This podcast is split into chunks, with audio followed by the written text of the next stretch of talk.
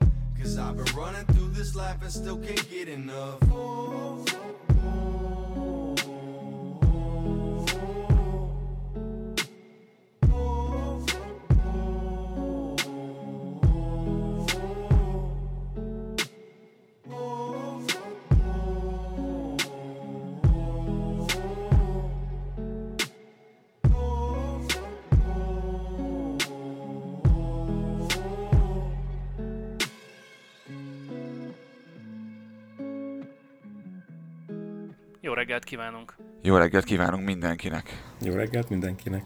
Van egy extra hangunk ma, úgyhogy majd elmondjuk később, hogy kiről van szó itt. Fogtok még hallani róla elég sokat, de kezdjük az alapokkal. Milyen lehetőségeink vannak lázadó? Haladjunk szépen sorjában www.kanadabanda.com a weboldalunk, Facebookon, Facebookon facebook.com per Kanadabanda podcast, Twitter, twitter.com per Kanadabanda, és aki régi módi e-mailt kíván küldeni. az a studiokukackanadabanda.com-ra megteheti, és van egy új elérhetőségünk, egy szponzorációs felület a patreon.com per Kanadabanda. Aki úgy gondolja, hogy megérdemlünk egy-két hamburgernek az árát havonta, azt nagyon szépen köszönjük. Köszönjük mindenkinek, aki már támogatott bennünket, nem feltétünk igyekeztem mindenkinek visszaírni. Hála Istennek kezdtek egyre többen lenni. Hétről hétre egyre többen vagytok. Nagyon-nagyon örülünk. Aki minket akar hallgatni, az megteheti ezt iTunes-on, Androidon és Windowson és Mac-en, ami akár podcast alkalmazásban, vagy a weboldalunkon keresztül, kinek mi a szimpatikus. Ezt már elmondtuk százezer, szerintem jobban tudjátok, mint amennyire mi. Barnázatok Sőt, az igazán perverzek MP3-ban is Régi letölthetik. módi MP3 játsz. Alright. Oké, okay, kíváncsiak vagyunk mindenre, ami az elmúlt időben történt veletek, írjatok nekünk nyugodtan, ahogy tette, tette is ezt egy kollégátok most. Ö, nevezzük elnek munkanéven az idén. Mit írt nekünk Lázadó ez a kollega? Kaptunk egy nagyon-nagyon hosszú és nagyon-nagyon személyes hangvételű levelet, amit nagyon szépen köszönünk Elnek. Nem kértem engedélyt, hogy, hogy elmondjam a nevét, úgyhogy hívjuk csak Elnek a mai napon.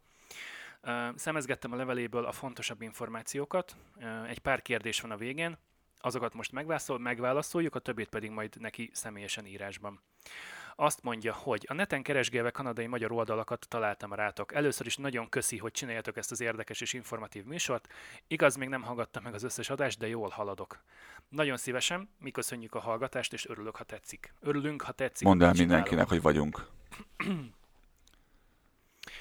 Aztán így folytatja. Um, nagyon sokat gondolkoztam, hogy megírjam ezt a levelet, de mivel az adásokban is szoktátok mondani, hogy kaptok, és némelyik elég hosszú, gondoltam írok. Kicsit személyes hangvételűre szeretném írni, mivel sok gondolat kavarok bennem, és így jobban átmegy, amit akarok. Talán pár kérdésemre is tudtok válaszolni. Igen, ahogy az elején is mondtam, bármilyen stílusú levélnek örülünk, rövidnek, hosszúnak egyaránt.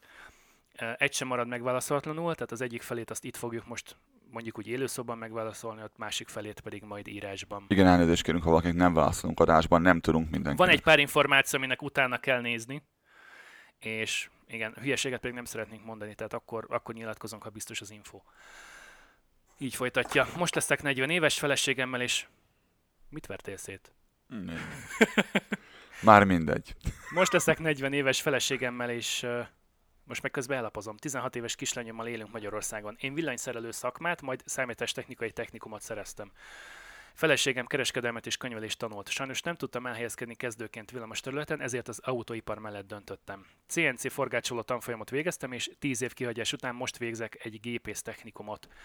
CNC területen dolgozom, először mint gépkezelő, majd önszorgalomból a programozást is megtanultam. A feleségem nem tudott könyvelőként elhelyezkedni, egy nagy áruházláncnál dolgozik. Felmerült a munkahelyváltás gondolata is, de ha váltok, akkor miért ne külföld? A nagy terv a következő. Na és akkor innen figyeljetek, srácok. Jövő ilyenkorra végzem el a technikumot. Nagyon alapszinten beszélek angolul. Ezt a kb. egy évet az intenzív angol tanulásnak akarom szentelni a suli és a meló mellett. Ez nagyon jól hangzik, mindenkit csak megerősödni tudunk ebben, nyelveket beszélni jó.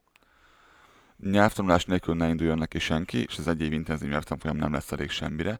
Erre akkor fogsz rájönni, amikor megérkezel. Sokkal több lesz, mint a semmi, de rájössz, hogy nem tudsz még angolul. Először csak osztrákban vagy németben szeretnék dolgozni, én egyedül család marad otthon.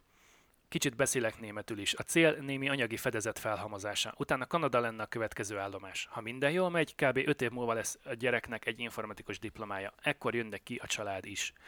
Um, én azt mondom, hogy ha és amennyiben Kanada érdekel, akkor, akkor szerintem érdemes lenne ezen a projekten elkezdeni már most dolgozni.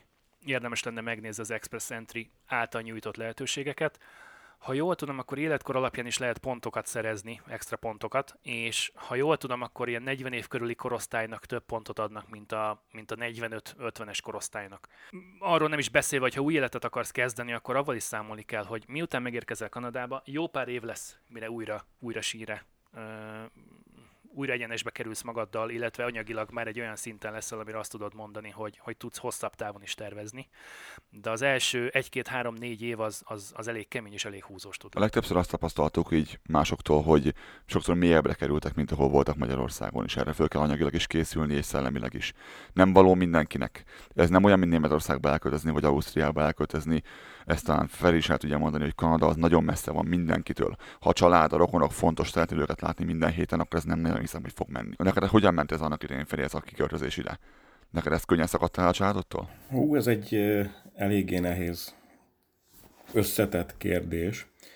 A család, a, ha, ha csük, szűk családot nézem, én elváltam a feleségemtől, a gyerekeim Magyarországon élnek, így, így, így nem volt olyan nehéz lett egy új párom, akivel nagyon-nagyon sokáig jártuk ezt a vidéket, mi, mi aztán csak ketten maradtunk, tehát itt nem született úgy.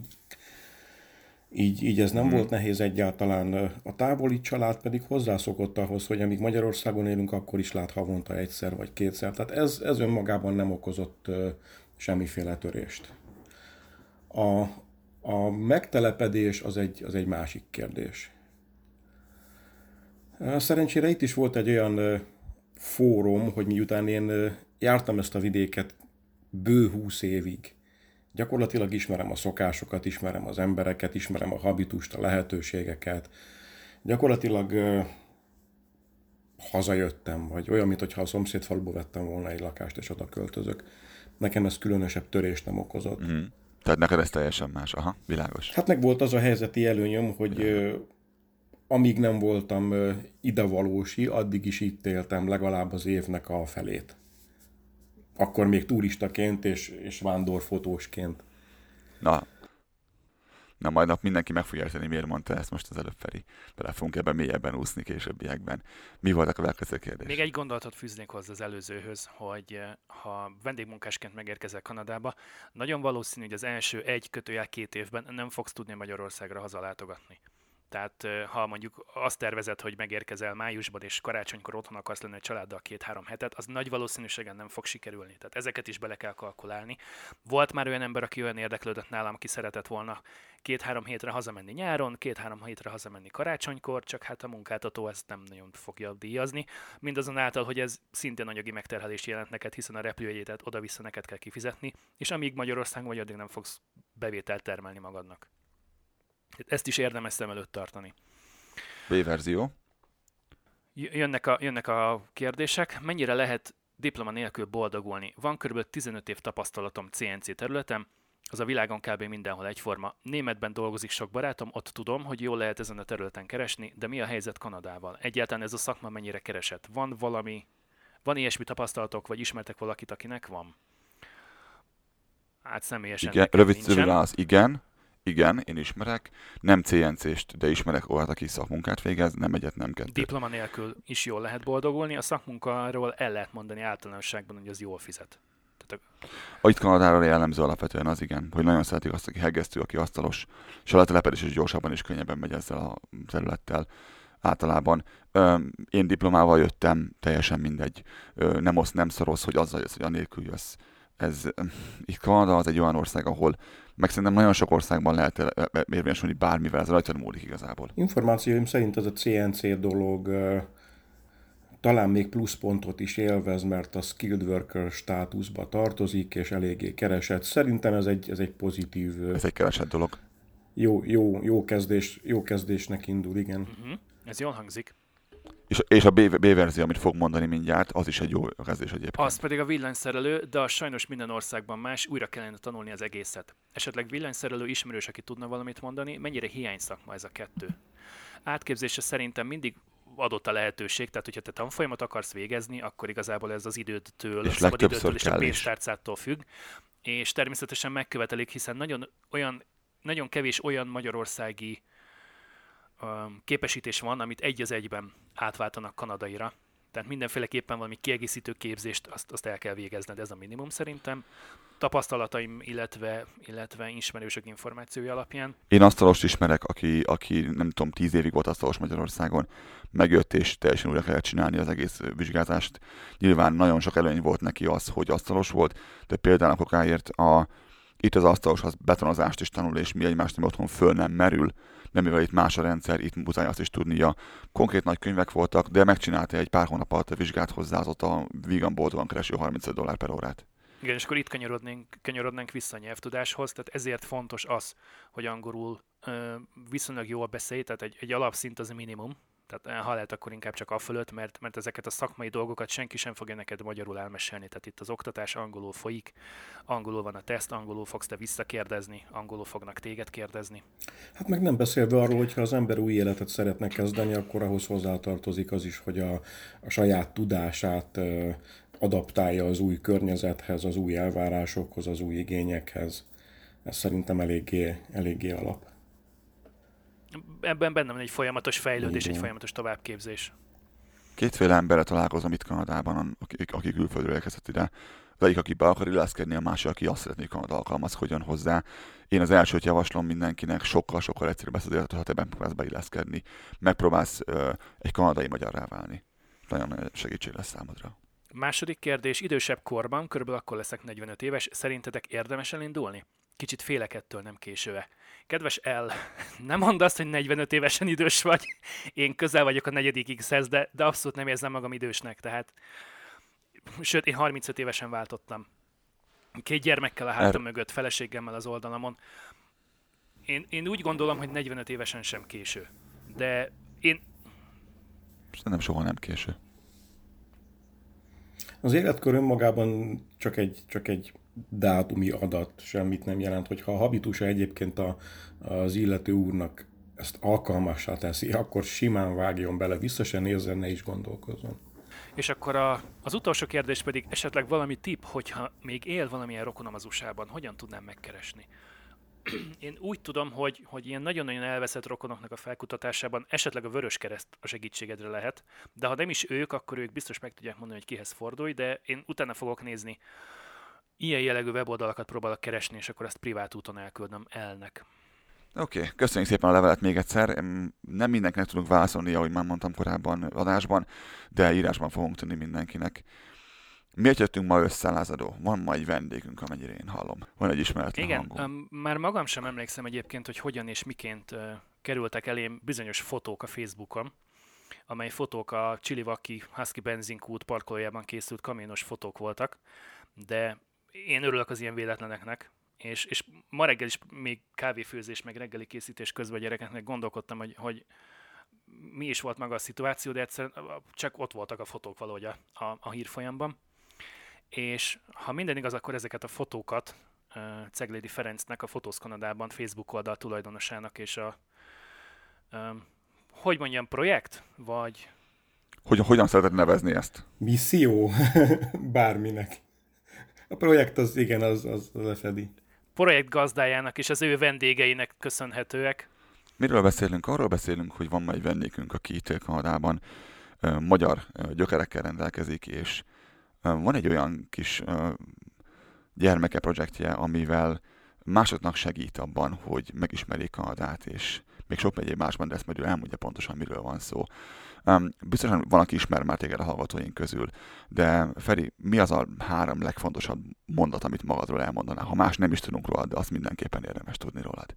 Mi volna ez, hogy a hallgatóhoz így be, bevezessük ebbe az egészbe? Szenvedélyesen szeretem a természetet. Az időm nagy részét kint töltöm a természetben.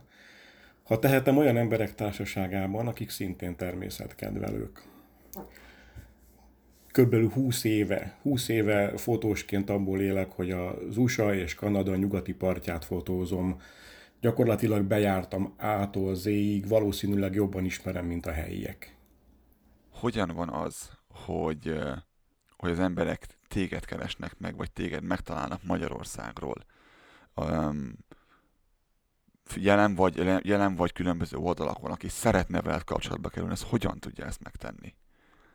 Hogyan szokták ezt megtenni az emberek legtöbbször? Gyakorlatilag két réteg van. Nekem a magyarországi fotós múltam is elég jelentős. Ez kb. azt jelenti, hogy rengeteg ember ismer engem már Magyarországról. Ők végig kísérik... Ez, csalá- ez csalás. Végig kísérik azt, hogy én itt vagyok közel már 20 éve. Tehát ők egyszerűen csak írnak egy e-mailt, fölhívnak, vagy írnak egy, egy messenger üzenetet a másik pedig ez a Fotósz Kanadában projekt, aminek létrehoztam a Fotósz Kanadában, illetve facebook.com per Canada Images mm, Facebook page-et, ahol rendszeresen posztolunk, ezeket a posztokat megosszák. Tehát szépen lassan belekerül a, abba a köztudatba, ami Magyarországon mondjuk a fotós társadalmat jelenti. Kezdjük az elején, Feri. Azt mondta nekem Lázadó, hogy te karácsonyi gyerek vagy. Karácsonyi gyerek vagyok, igen. Mi, milyen karácsonyi gyereknek lenni? Ezt, én, engem ez mindig érdekel. Ezt, ezt ilyenkor összevonják a szülők egyébként? Nálam igen. Nálam összevonták, és, és amíg az ember pici gyerek, addig van az a fura érzés, hogy tudod, összevonták meg, ezt kapott szülinapra, azt kapott karácsonyra, mégiscsak egy dátum, és olyan, olyan nagyon-nagyon fura érzés volt ez az egész. Világos. Picit-picit csalódás, viszont szerencsére hamar elmúlt. Az ember viszonylag hamar túllép a kisgyerekkoron, és akkor elkezdi fölfogni, hogy van ebben valami különlegesség, hogy én ezen napon, ezen a szép napon születtem. Valószínűleg ez óriási öröm volt a családnak, hogy betehettek a karácsonyfa alá. Aztán, aztán pedig magamnak is próbáltam valami elméletet gyártani, hogy oka van annak, hogy én ezen a jeles napon születtem, vala, valamit emiatt nekem tennem is kell az életbe. Mm. És az első fényképezőgépet azt, azt karácsonyra kaptad, vagy ezt már magadnak vásároltad ki? Nem, karácsonyra én nem kaptam ilyen dolgokat. Van ennek egy nagyon-nagyon érdekes sztória, ami majd úgy, úgy rávilágít arra is, hogy én milyen mértékben vagyok megszállott azokban a területekben, ami engem érdekel. Ilyen például a fotózás, a fotózás kialakulása, a természet szeretete, a, a vadvilág szeretete. De ennek van egy története, szerintem az adás folyamán ezt szépen föl tudjuk majd. Ki fogjuk majd bontani, igen. Tehát az első gépet azt már magadnak vásároltad, akkor long is. Odáig visszaugrok, hogy én brokerként dolgoztam nagyon-nagyon sokáig. Ez egy ez egy, ez egy jól fizető szakma, nem, nem tudom ezt szebben mondani, viszont nagy elhivatottságot, nagy koncentrációt, nagy felelősséget jelent.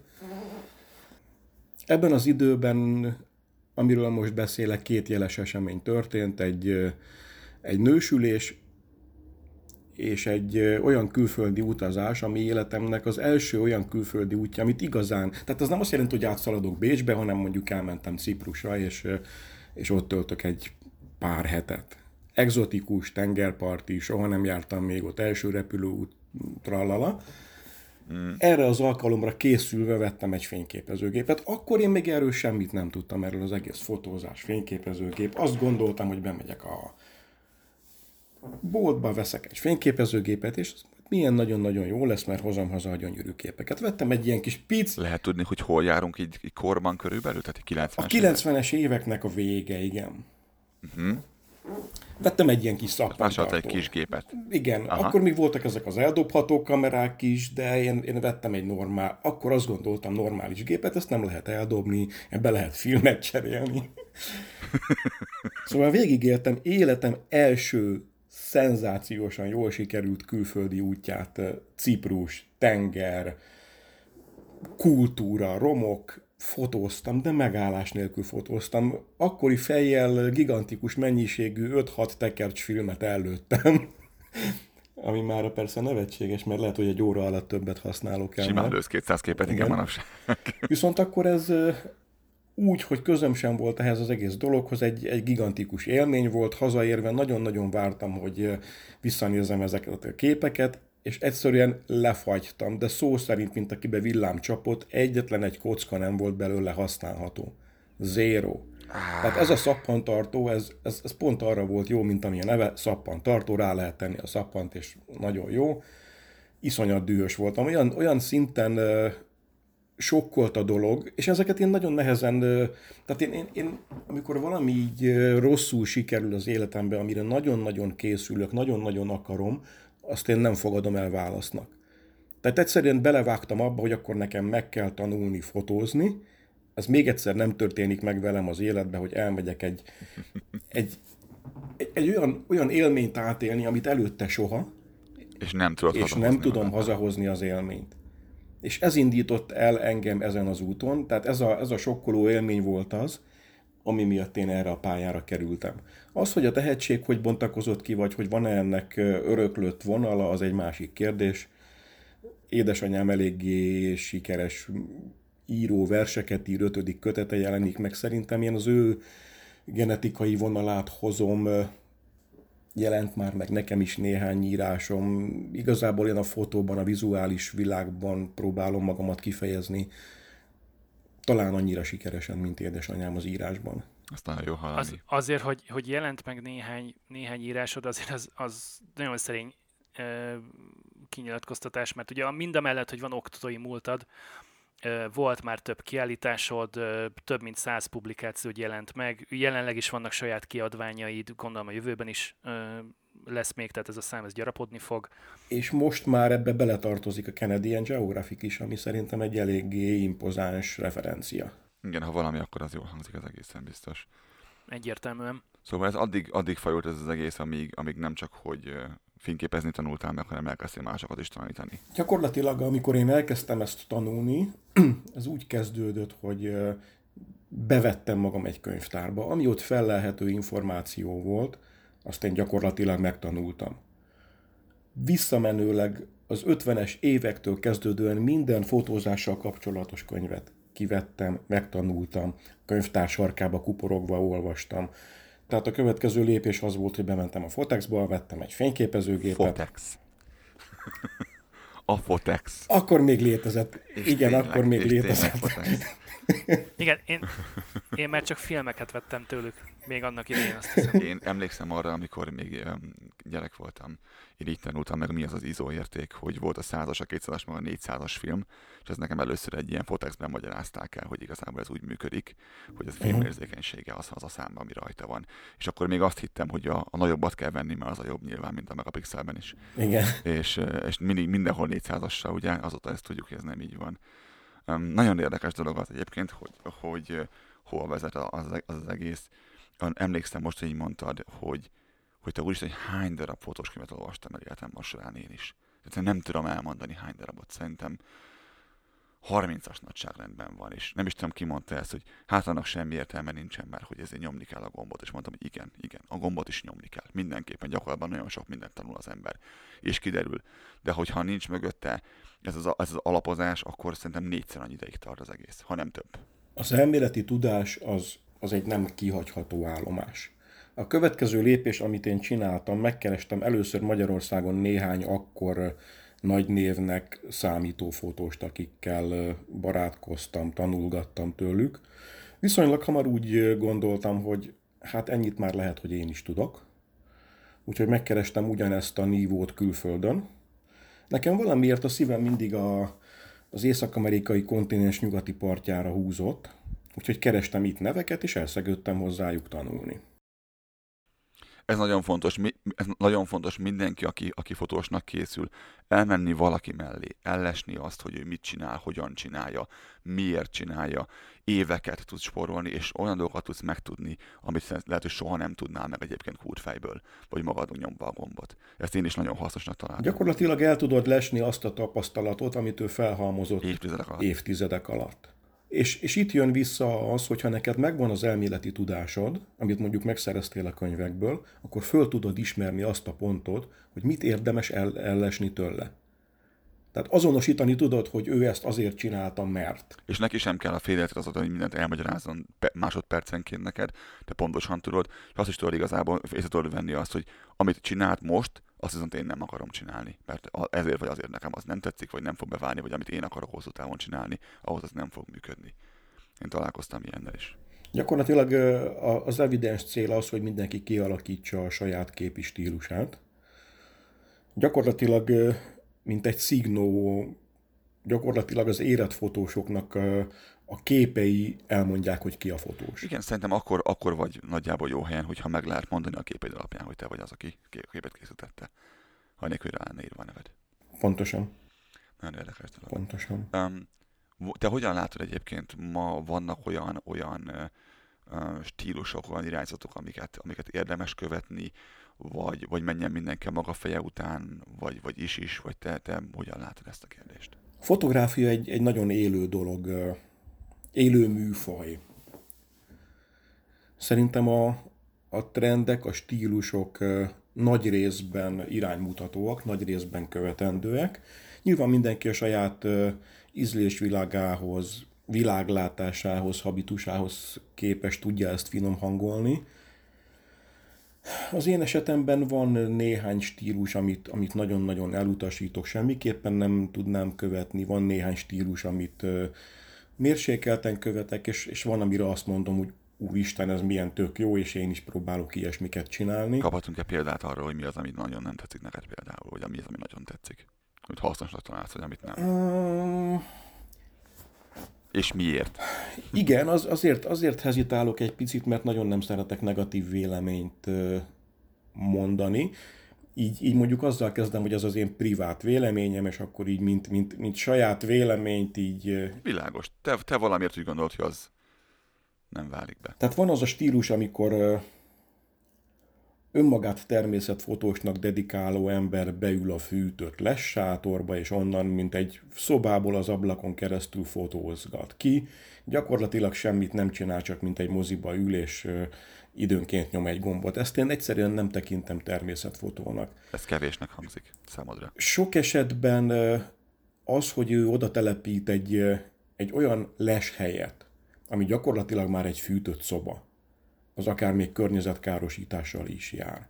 Ezt én nagyon-nagyon zsigerből elutasítom. Nagyon-nagyon nem vagyok ennek híve. Te csak jobban szeretsz inkább utána menni az eseményeknek, és te megtalálni azt a azt a momentumot, amit érdemes megörökíteni. Te vagy a vendég ott. Én világéletemben felfedező voltam, soha, soha nem tettek elém semmit, a madárka se szállt le úgy elém, hogy figyelj, akkor én most adok neked 10 percet, itt pózolok, ezt használt ki. Pózolnék, így van. Igen. Én világéletemben próbáltam felfedezni, gyakorlatilag most, most ennek élvezem a hasznát, mert olyan szintű helyismeretem van, olyan, olyan szintű vadvilágismeretem van, amit most úgy tudok kamatoztatni, hogy aki hozzám jön, gyakorlatilag címre viszem, megmondja, hogy mit szeretne fotózni, és száz százalék biztonsággal oda viszem. Azért, mert, mert az életemnek a jelentős része azzal telt, hogy fölfedeztem. Mentem, kutakodtam, volt, amikor csak cél nélkül beültem az autóba, nézzük errefele, meddig tart a horizont, és, és mi van Nem régen olvastam egy táblán, um, hol emlékszem, a Banff Nemzeti Parkban volt kiírva, hogy ne zavard az, az élővilágot. Itt ne felejtsd el, hogy itt te vagy a vendég. Ahogy hallom, te pontosan így, így jársz az egész, hogy itt te vagy a vendég, és te mész vendégségbe hozzájuk, nem zavarod őket, Igen. hanem szeretnéd megörökíteni azt, ami ott történik, anélkül, hogy te odaépítenél valamit, vagy ott tennél te bármi változtatást. Ez nekem elég jól hangzik. Pontosan így van. Um, rengetegszer hallom azt, hogy um, főként otthonról emberektől, hogy neked már könnyű, mert neked ki van alakulva ez az egész, és hogy, hogy így, így, így, így, hát így, így persze így lehet.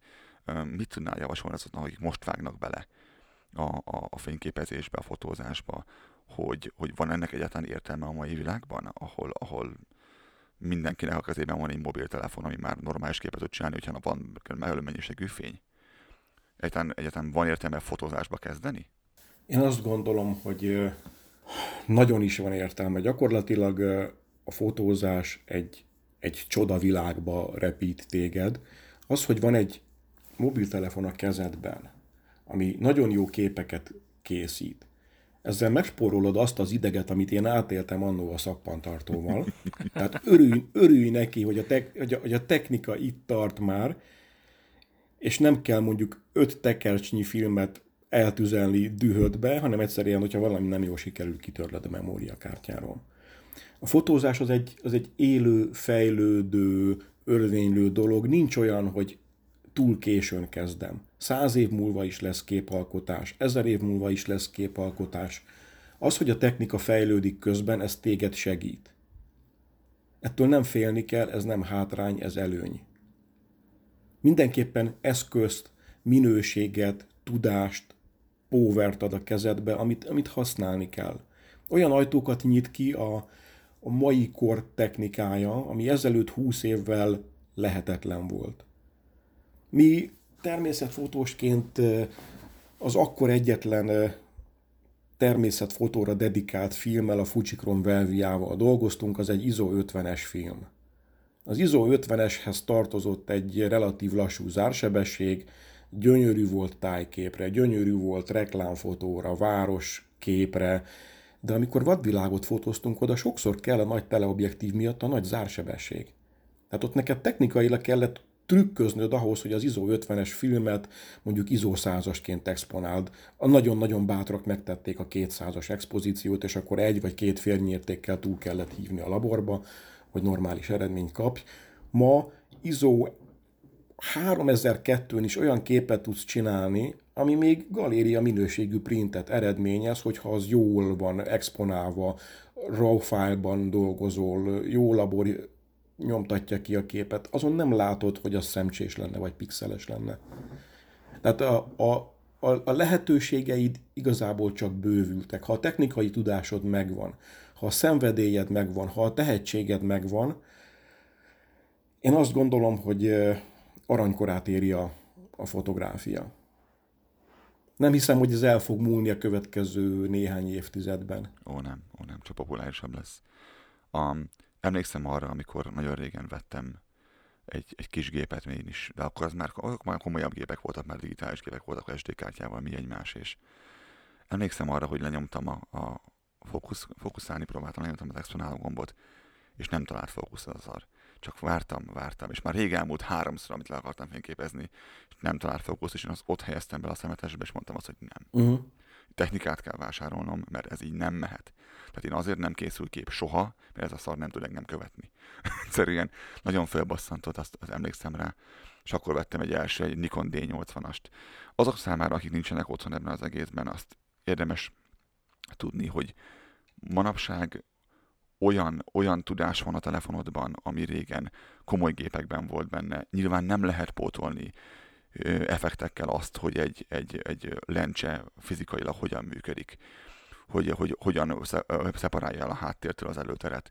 Ezt, ezzel próbálkoznak a telefonok manapság, és sokkal szebb hatást érnek el, mint, mint amit valaha csináltunk volna mi a régi gépekkel megfelelő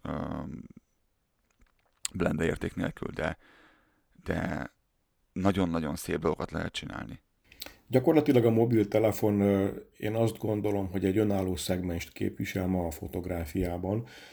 Teljesen fölösleges sem lekicsinyíteni, sem túl misztifikálni a telefonnak a tudását. Pontosan megvan a maga helye abban, akár, akár profik is tudnak telefonnal adott szituációban olyan képet készíteni, ami csak akkor, csak ott, csak azzal készíthető el. Én magam is használom egyébként. A telefonok szerencsére rendelkeznek olyan tudással, hogy be lehet állítani pro módot, ahol ő nyers fájt rögzít, maximális minőséget tudsz belőle kihozni. Ha, ha egyébként képzett fotós vagy, tudod, hogy mi az a szituáció, amit, amire a telefont kell használnod mik azok a, a technikai paraméterek, amiket nem tudsz mondjuk egy nagyobb géppel megcsinálni. Van, mondok egy, egy nagyon-nagyon evidens példát, 1,2-es blendével dolgoznak, 1,4-es blendével dolgoznak, gigantikus zársebességed van. Nagyon pici a szenzorméret, ami azt jelenti, hogy körülbelül végtelen a mélységélességed. Tehát tájképre, bizonyos szituációkban tájképre zseniálisan használható akár úgy, hogy valamihez közelmész az előtérben, akkor is végtelen mélységélességed van. Amikor ez neked cél, akkor a telefon erre egy kiváló eszköz. Pontosan. Mindeközben, amit én csinálok, én ugye általában portrézom embereket fényképezem, rendezvényfényképezem, ott ez nagyon nem jön jól. Tehát én szeretem elszaporálni a háttértől az előteret, ott arra, arra ezek a gépek nem alkalmasak. Itt két dolog is eszembe, az egyik az, hogy nem tudom ismerni Jared Paulint, a, a afrohajú srácot, ő, ő mondta azt, azt mondja, vett most egy, egy mirrorless gépet, és lecserélte most a, a Nikonjait Z6-osokra, és elment az ügyfélnek fényképezni. Az ügyfél meglátta a kics képet, ugye ez tudni kell, a képek sokkal kisebbek, mint amik, amiket hozzá vagyunk szokva. Igen. És az ügyfél nem akarta komolyan venni attól, mert egy kicsi gép volt nála, és mondta, hogy hát miért nem hoztál nagy technikát, miért nem hoztál a komoly gépet. És Jared meg így elmosult, és mondta, hogy az én kezemben minden gép komoly gép. Ez nem azon múlik, hogy mit fogsz a kezedbe, és ez nagyon megragad bennem annak idején, amikor ezt mondta, hogy rengeteg múlik azon, hogy kifogja azt, a, azt az eszközt. Ezért, ezért gondolom azt, hogy nincs értelme, fél, nincs félnivalója a, a fotósoknak attól, mert most ez jobb lett. Nem fogja átvenni a helyet senki. Az lesz igazából, az történik meg, hogy aki otthonra készít fotót, azok a fotók normálisabb fotók lesznek, mint amik voltak 15 évvel ezelőtt. Nagyjából én is így gondolom ezt. Visszatérve a, a mirrorless gépekre, én magam is használok DSLR-t, mirrorless-t, különböző fix kamerákat, néha rákényszerít a szituációra, hogy akár a telefont is használjam. Ezek a rendszerek nem egymás ellen vannak, hanem egymás mellett, egymást kiegészítve vannak. A mirrorless a mai 2019-es évnek a csúcsa. Arra azt mondani, hogy nem komoly gép, eléggé viccesen hangzik, mert hogy egy DSLR tudást tesz bele egy kétharmad akkora gépbe. Az lesz a csoda ezekben a gépekben, bocsáss meg, hogy a telefon azért tud jót csinálni, mert óriási processzor kapacitás van benne. És amiről leszek ebbe az irányba mozdulnak el, hogy amellett, hogy ötvözik a rettenetesen jó üveget, egy olyan számítási kapacitás, ami a DSLR-ben nem volt meg régen. Ettől képesek lesznek olyan dolgokra, amire DSLR soha nem lenne képes. Talán még most nincsenek azon a szinten, vagy maximum ugyanazon a szinten vannak, mint a komoly DSLR-ek, de néhány évet várhatok csak, aztán ez el fog, el fog mozdulni abba az irányba, hogy mindenki szépen mászik át rá. Én azt gondolom. Én világéletemben része voltam, és része is akartam lenni az ilyen technikai forradalmaknak. Az első voltam mindig, amikor amikor a filmet leváltotta a digitális, illetve csak megjelent a digitális, az elsők között voltam, aki megvette az első rendszert azóta. Volt egy idő, amikor párhuzamosan használtam filmes és digitális gépet, aztán, ahogy a digitálisok fölnőttek arra a szintre, már csak digitálist.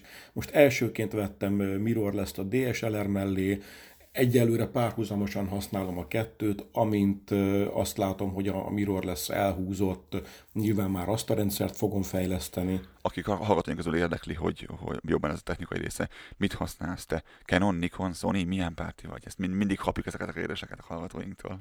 Én megrögzött Nikon, Nikon párti vagyok. Tudod, mer- tudod, Mercedes, BMW. Körülbelül én is azt vallom, hogy Mercedes, BMW, tehát gyakorlatilag mindenki eldöntheti magának, a, a kategória kb. azonos, mindenki eldöntheti magának, hogy a személyes igényének, ízlésének, hangulatának, vagy a, a környezeti befolyásolás hatására ő mi mellett dönt. Nagyon nem lehet mellé nyúlni, ez a két rendszer az eléggé, eléggé jó. Én annó megtettem azt, hála Istennek megtehettem azt, hogy párhuzamosan használtam a két rendszert, és aztán a végül, végén a, a Nikon győzött amikor, amikor tanultam, és mondtam, hogy kijövök ide elszegődni itteni fotósok mellé, akkor lógott egy komplet szett Canonból a nyakamba, meg lógott egy komplet Nikon szett váltáskába az oldalamon, és párhuzamosan használtam a kettőt. Körülbelül egy hónap alatt kialakult az a, az a szerelem a Nikon irányába, ami aztán arra késztetett, hogy megszabaduljak a Canontól, azóta én hithű Nikonos vagyok, nem is nagyon nézek vissza. Mi okozta ezt a váltást nálad? Mi okozta, mi győzött meg? Mi volt, ami, ami jobb volt a fogás, szebb volt a színe, a piros ö, markolat jobban tetszett, vagy mi történt? Jobb volt a fogása, jobb volt a hangja, sokkal több volt benne a, a fém alkatrész.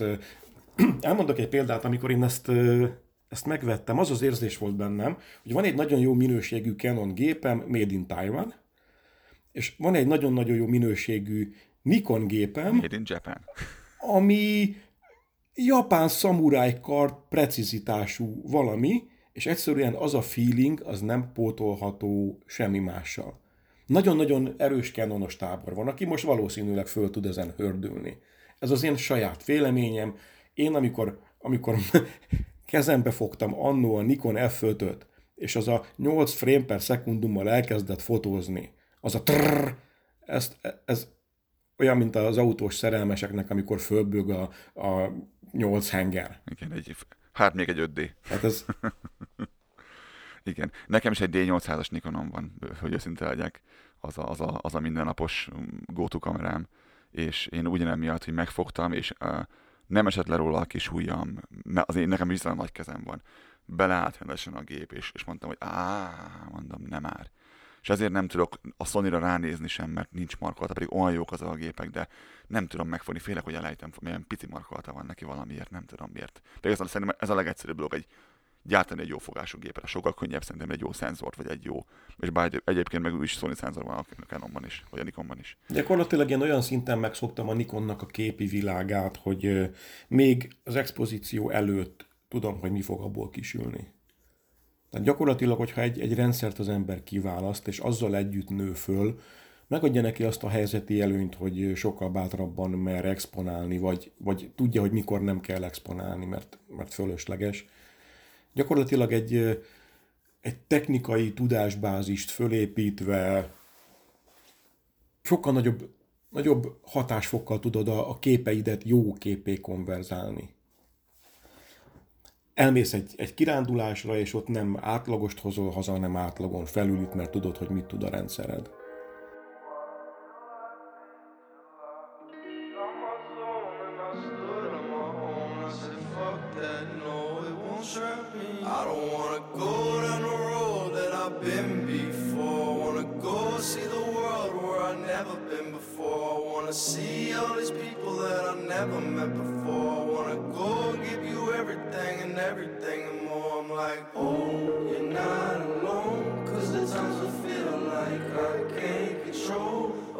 on my mind and I just see the light.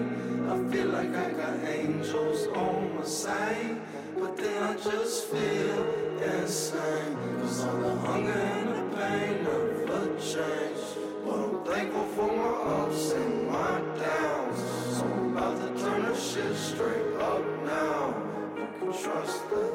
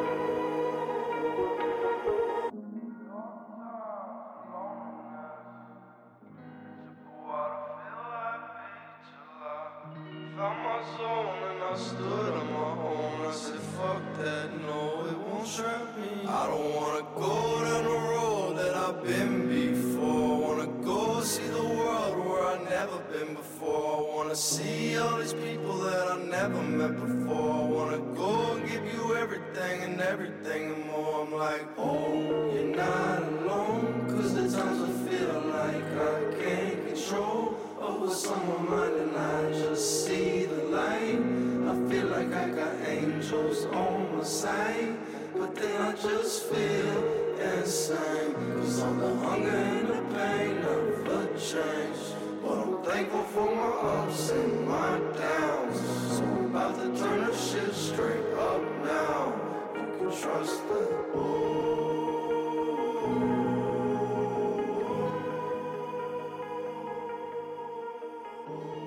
Az a baj, hogy Feri meg én elbeszélgetünk a fotózásról. Erről, de hogy őszinte legyek, srácok, nekem nagyon jó hallgatni, hallgatni két elhivatott profi fotóst beszélgetni a technikáról. Részben érdekel a téma, én nem vagyok ennyire elhivatott fotós. Nem akarunk unalmasak lenni a hallgatóknak Nem, se. szerintem abszolút nem vagytok unalmasak, meg egyébként is változatosság gyönyörködtet, tehát kell néha ilyen téma is, mint ahogy például az elektromos autós volt egy pár adással ezelőtt. Szóval, hogyha jól értem, és ha jól is tudom, akkor Ferinek is az a hitvallása, hogy a, a gép nem csinál fotót, hanem az ember készíti a fényképet. Tehát a, a telefonodban, a fényképezőgépedben rejlő technikai ö, tudás, technikai kapacitás mit sem ér anélkül, ami a te fejedben már előzőleg benne kellene, hogy legyen ahhoz, hogy valóban jó képek készüljenek. Képzeld el azt, hogy szakács vagy, és van a fiókodban 15 féle kés. Azok a kések nem fogják felszeletelni neked se a répát, se a húst. Neked kell tudnod, hogy mikor, milyen feladathoz mit veszel elő, és arra a feladatra a legjobbat kell tudnod elővenni. És hogyha ez, ez így egyben van a fejedben, akkor, akkor ez egy teljesen tiszta kép. A gép egy szerszám, egy lehetőség, amit neked kell a legjobb tudásod szerint használni vagy forgatni. Igen, sokan ugye azt mondják, hogy, hogy nekem már van egy XY típusú mobiltelefonom, abban olyan optika van, meg olyan fotókat lő, stb. stb. Tehát igazából neki tulajdonképpen semmit nem kell csinálnia, megtalálni a témát, megnyomni a gombot, és kész a kép. A mérnök ezt úgy tervezte annak idején, hogy a család elmegy nyaralni, és akkor ő le tudja fényképezni a családot a bazilika előtt, meg a tengerparton. Erre tökéletesen alkalmas rendszer, ezen kívül azért már nagyon döcögős a dolog. Nyilván, hogyha mindenre alkalmas lenne, akkor nem lennének 1 milliós, 2 milliós, 5 milliós DSLR, meg MILC gépek, meg 3-4-5 kilós objektívek, amiket az embernek cipelnie kell. Ez a, ez a kettő, ez nem egymással összehasonlítható dolog. A telefonnak van egy szegmense, ahol ő nagyon jól tud működni, azon a szegmensen kívül pedig annyira döcög, hogy inkább az ember használja a telefonálásra. Én nem gondolnám, hogy bárki elvinné magával a, a 7200-at, ami, ami letépi a kezét, hogyha nem volna arra szükség. Hát vin, vin, vinni a rostább, én biztos nem hurcolnám magam, ha nem kellene. Igen. Latortól tudom, hogy vannak olyan vannak olyan profi fotósok, és hogyha gondoljátok, akkor itt a profi fotós kifejezést tegyétek nyugodtan idézőjelbe, aki tulajdonképpen úgy készít képeket, hogy ami kiesik a fényképezőgépből, az készen van és átadható az ügyfélnek. Teljesen mindegy, hogy milyen témáról vagy milyen uh, megrendelésről van szó. Uh, ellenben tőle úgy tudom, hogy, hogy az utómunka az legalább annyira fontos, mint maga az akció, tehát maga a fotózás. Hogy egészítsem ezt ki annyival, hogy neked dolgod, neked dolgod az, hogy minél közelebbi képessen ki abból a gépből ahhoz, amit te szeretnél tehát itt ne, ne kelljen az utómunkával megkész, elkészíteni a képet. Tehát az expozíció az legyen jó, ne, ne, ne legyen három értéke odébb. Na de utómunkára mindenféleképpen szükség van. Gyakorlatilag ez egy, ez egy, ez egy olyan, olyan misztifikált kérdés, ami szerintem picit el is ment vakvágányra. Hogyha visszanyúlunk a fotográfia kezdetére, amikor még a film ezüst kristályokon rögzítette a látott dolgokat, azt a filmet elő kellett hívni, ott volt egy laboros, aki a tudása szerint, a legjobb tudása szerint előhívta azt a filmet, de az az ő legjobb tudása volt. Nem biztos, hogy a te elképzeléseddel egybeesett. Tehát amikor amatőrként beadtad, ha már a Fotexet említettük, a Fotexbe a filmet, akkor ott egy laboros, egy középértéken előhívta neked a filmet. Abban a percben, amit te profi vagy, bemész a laborba, elmondod a laboránsnak, hogy hogy exponáltad, milyen szűrőt használtál, ő milyen szűrőt használjon az előhívás során, melyik részeket takarja ki, melyik részeket világítsa túl, és a végén egy procedúra eredményeként kaptál egy olyan papírképet, ami végigment egy olyan előhívási folyamaton, ami nem az, hogy az exponált tekercset egyszerűen csak levilágítom, hanem különböző metódusok szerint földolgozom az anyagot. Ez ma a digitális technikában annyit változott, hogy van két opciód. Nem dolgozott föl a képet, és akkor JPEG formátumba vagy TIFF formátumba fotózol, megkapod azt, amit a gép lő. Az, az volna a gép volna olyankor a laboros, aki előhívja azt a, a beállított értéket, amit ő tud. Mert a JPEG az már egy feldolgozott kép igazából. Így igaz, így igaz. Be van a kamerában állítva valami, hogy ez e- ennyi szaturáció, ennyi szín, ennyi...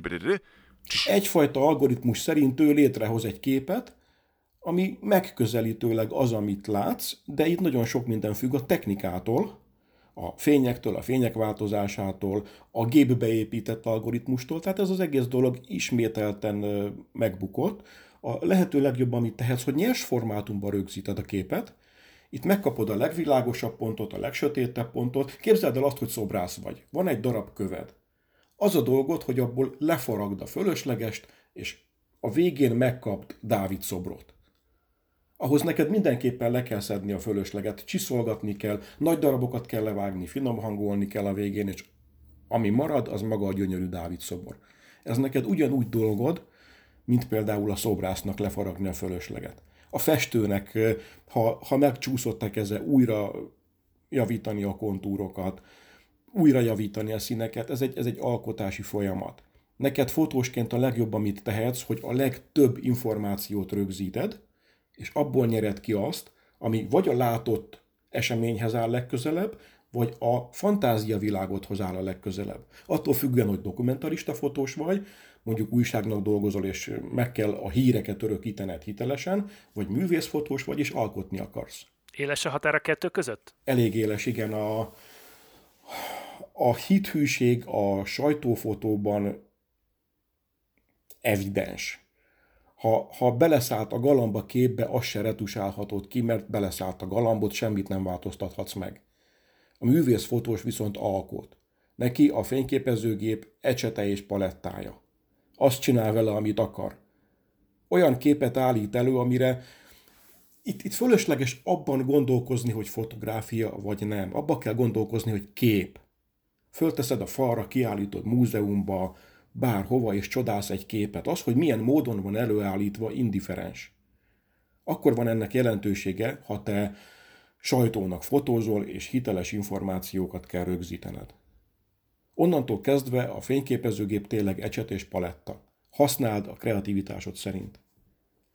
Nyilvánvalóan a természetfotó is egy nagyon-nagyon kötött műfaj, leginkább akkor, amikor az ember pályázni kíván a képekhez, ilyenkor a az általam ismert zsűri minden esetben bekéri a nyers képet. Tehát kötelező is nyersben formá, fotózni, mert azzal igazolod, az egy nem megváltoztatható kép, az csak mentés másként el lehet elmenteni. Tehát az minden esetben egy igazoló kép, hogy te milyen mértékben nyúltál bele, mi a, a végeredmény és a nyers kép között mi a különbség. Ha ez a különbség elfogadható, tehát maga a kép feldolgozása folyamán apró változások vannak benne. A kontraszt az... lett beállítva, vagy túl vissza lett húzva egy kicsit, a, a, a, az, ami kiégett egy picit a sarka neki. Tehát nem, nem teljesen át lett színezve van, a kép van, mondjuk, hanem, hanem vissza lett állítva az a kicsi kontraszt, ami hiányzott róla. Van, van egy teljesen normális metódus, ami szerint az embernek fel kell dolgoznia a nyers képet, hiszen az egy nyers kép. Ott, ott igen, ott helyre kell húzni a kontrasztokat, be kell állítani a színeket. Színhőmérséklet, ha picit el van csúszva valamiért. Így, így van de, de kb. ennyi, igen. A, a kevésbé hozzáértőknek mondom, hogy közel sem arról van szó, hogy csak el kell sütni a, a le, le kell nyomogatni a gombokat a, a, a készülékeknek a tetején, és akkor kész a fotó, hanem, hanem utómunkával is majdnem, hogy több idő elmegy, mint magának a témának a megkeresésével és annak a befotózásával, ha jól sejtem kevesen tudják, hogy mi van a háttérben. Tehát amikor te, te elmész fotózni mondjuk egy esküvőt, vagy elmész egy céges rendezvényt fotózni, vagy csinálsz mondjuk egy városról turisztikai hivatalnak fotókat, akkor nem csak arról van szó, hogy kimész, lefotózod a sarkon a szobrot, meg a múzeum bejáratát, és tulajdonképpen kész is vagy, hanem, hanem nagyon-nagyon sok van azon, hogy te ebből mit akarsz kihozni, mint fotós, mit akarsz igazából a képekkel megmutatni, kifejezni.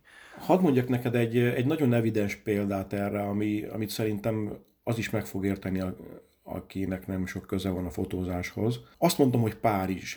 Semmit nem fűzök hozzá, csak ezt a szót ejtem ki a szón. Valaki néhány éve rákeresett erre az egyetlen egy szóra, hogy Párizs, és képet keresett. A világ, a világ első találata én voltam. Az igen, gratulálunk.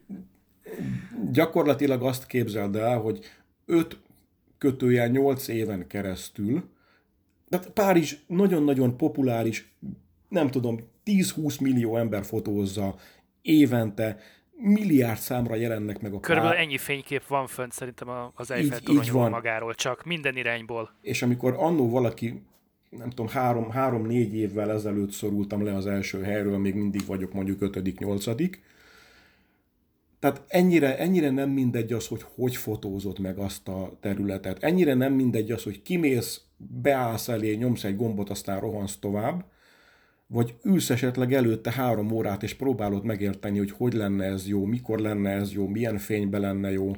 Van egy elképzelésed arról, hogy mit szeretnél. Ez egy óriási különbség. Hogy te ezt látod, hogy hogyan akarod megmutatni. Neked, neked, neked alkotni kell. El kell döntened azt, hogy fénymásoló vagy, és akkor csak nyomtál egy gombot, vagy alkotó Ez ember vagy. Nagyon jó példa. Igen, vagy én, én amikor tanítottam, mindig ezt mondtam. Ez, ez az alapvető, itt, itt kezdődik minden, eldöntöd magadról, hogy alkotni akarsz, vagy fénymásolni akarsz. Kb. annyi, hogy ha alkotni akarsz, akkor az ott kezdődik, hogy meg kell ismerned magát a témát. Tehát ott, ott, ott le kell ülni, le kell lassulni. A fotográfiában az ez egyik iszonyat jó dolog, főleg a természetfotóban, hogy le tudsz lassulni, sőt le kell lassulnod. Le kell lassulnod odáig, hogy akár leülsz a folyópartra és bámulod órákon keresztül, mire megjön az a fény, amire azt mondod, hogy uh. És akkor, akkor, akkor nem is gondolkozol, csak nyomtad a gombot. Mert az már szívből jön. Ott már alkotsz valamit. Amikor csak fénymásolgatsz, akkor déli napon rohangálva nyomod a gombot, és semmi használható Jó anyagot nem erős, jó csináltál. erős fénynel. Így van. Ott, ott, otthon meg majd, majd mondják, hogy jaj, de ügyes vagy. Részben akkor már meg is választoltad a kérdésemet egyébként, az lett volna a kérdésem alapvetően, hogy, hogy mennyire kell türelmesnek lenned fotósként saját magaddal szemben. Tehát elvárhatod-e azt esetleg, hogy na, akkor most megvettem két full frame gépet, hozza az optikákat, vannak lámpáim, lövöm a képeket, és akkor mit tudom én, évvégére én már keresett fotós leszek, a kedves ügyfelek itt fognak sorakozni az ajtó előtt. Ú, de jó lenne, ez így működne. Pedig ez közel sem így van. Itt is, itt is évekbe telik az, amíg, amíg gyakorlatilag, ma- majdnem azt mondom, hogy megcsinálod magad, de ez annyira rossz kifejezés, tehát hogy, hogy évekbe telik az, mire, mire kialakul az a stílus, amivel te, te piacképes tudsz, és piacképes, piacképes tudsz lenni, és, és elismert uh, tudsz lenni a kollégák által is. Jó hosszú mondat volt. Sokszor egyébként azzal is megküzdesz, hogy pont nem az előbb mondott a Feri, hogy ugye ez, ez egy folyamat, ez, ez időbe telik, és nekem volt így felem, akinek el kellett magyaráznom azt, hogy de hát ő nem érti, ingatlan fényképezésről van szó, ő, hiszen ő kimegy a telefonjával, megnyomja a gombot, és kész a kép. Én nekem miért kell ott Milyen bonyolult lehet egyébként, 5 perc alatt körbe fotóz egy négyszobás, három emeletes házat. ne, nekem miért kell oda miért kell oda állvány, miért kell nekem fényfestést csinálnom, miért kell nekem villognom a vakuval ide ebbe a sarokba, abba a sarokba, erre a falra, arra a falra. Hát mikor ráadásul van fény, hát süt kint a nap, nincs egy felhő se az égen. Ráadásul fölkapcsolta a villanyt. És nem kezdted el neki magyarázni azt, hogy de az annak a lámpának, az a lámpa az sárga, az ablakon bejövő fény az fehér, közben a va- vakunak megint van egy fénye, és ezt, ezt így nem mehetsz bele ebbe. Ő az ügyfél, ő a megrendelő, ugyanakkor mindeközben ő szeretné nagyon jó képet, és ha nem tudsz neki mutatni azt, egy olyan képet, ami nem esik ki a, a telefonjából, tehát nem, nem, négy képben van összenyomva egy kupacba, és amivel volt neked 20 perc utómunkád. És ugye az a, részek, az a részeket mutatod meg belőle mindegyik képből, amelyik a legkedvezőbb belőle. Amíg ő ezt nem látja, addig nem érti. Amint látod egy ilyen képet, azonnal érti, hogy miért kell neked több idő. Az a legszerencsésebb, amikor a megrendelő nem látja magát a folyamatot, hanem csak a végeredményt látja. Így van, így van. És így az a végeredmény az mondjuk annyira ütős, hogy ott, ott szembeötlik az, hogy ő erre képtelen a Igen, egy, egy, egy, képet kell mutatni neki, amit ő nem tud megcsinálni akartam készülék telefonnal, és azt oké, nincs több kérdése. Így van. Kívülállóként én még azt akartam így a végére Lezeresnek kérdezni, hogy mennyi beleszólást engedtek kedves ügyfeleknek a végeredménybe. Igyekeztek azért beavatni idejekorán, hogy, hogy idézőjelben ne dolgozatok feleslegesen, vagy, vagy egyszerűen az van, hogy elkészül a fotóalbum, mondjuk így elviszed az ügyfélhez, és akkor ő azt mondja, hogy oké, rendben van, köszönöm szépen, ez gyönyörű lett, itt a ellentételezése a munkátoknak köszönöm, vagy pedig azt mondjátok, hogy hát az is benne van, hogy ez az egybe visszadobja az ügyfél, és azt fogja mondani, hogy ez, ez így pocsék, ez nekem nem tetszik, ezt vidd innen, és kész. Ő a megrendelő. Ezt, ezt én értem, ezt én értem, csak van esetleg olyan szituáció, amikor, amikor együtt dolgozol a megrendelővel? Most nem egy esküvői fotózásra gondolok, hanem például ingatlanra. Mindig, mindig, nem, mindig ennek, szerintem mindig ennek kell lennie. Mindig együtt kell dolgozni hogy vele. Így kezdődik, így kezdődik, minden nagyon-nagyon pontosan definiálni kell azt, hogy ő mit szeretne. Mert ez magadnak kímélni egy, egy csomó fejfájást. Amint ez megvan, onnantól nincs beleszólása. Onnantól én dolgozok. Gondolom többször van az, hogy nem tudja, hogy mit szeretne, hanem csak olyan, hogy hát kéne nekem tíz darab fénykép. Ez attól függ. Ha nem tudja, akkor én, én instruálom, vagy terelgetem valamerre. Tehát egészen, egészen le kell hámozni csontig a dolgokat, amíg, amíg, amíg el nem hangzottak olyan kulcsmondatok, amik, amik téged stabil pozícióba tesznek. Tehát azt mondja, hogy ezt a csarnokot akarom, annak kell látszania, annak nem kell látszania, nagyon-nagyon pontosan definiálni kell mindent. Amint ez megvan, onnantól kezdve neked annyi a dolgot, hogy a, a tudásod legjavát használva úgy csináld meg azt az anyagot, hogy neki esélye ne legyen azt visszadobni. Nem, hogy nem történt ilyen, hanem amikor mondjuk én céges rendezvényt fotóztam, onnantól kezdve nem engedtek el.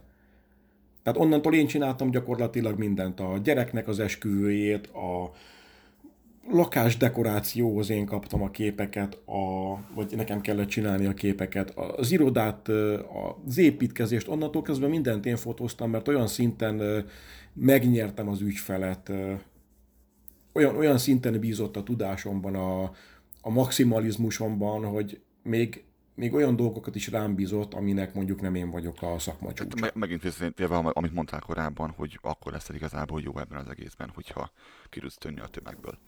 Mert, mert muszáj vagy. Igen.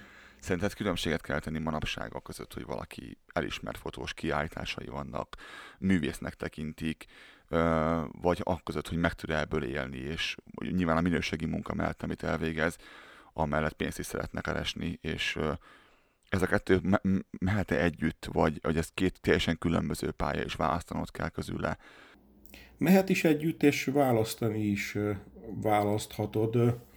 Azért kérdezem ezt, mert rengeteg olyan festőt, írót, szobrászt ismerünk, aki halála után nagyon híres lett és nagyon szeretik, viszont éjszakai életében. Így van.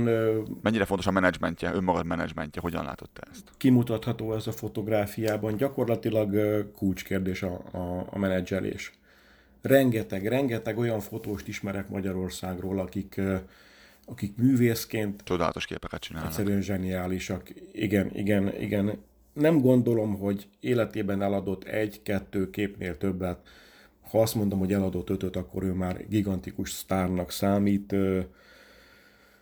Nem azért, mert a képei nem jók, hanem azért, mert nincs mögötte megfelelő menedzsment. Ez lehet külső menedzsment, lehet saját menedzselés, aki erre nem képes, az, az nagyon-nagyon nehezen tud megélni a fotózásból. Neki egyetlen egy mencsvára lehet a stock. Stock Amikor ő rábízza ügynökségekre a képeit, és, és akkor neki annyi a dolga, hogy jó képeket csinál, az ügynökség pedig képviseli a képeit, és megpróbálja eladni azt.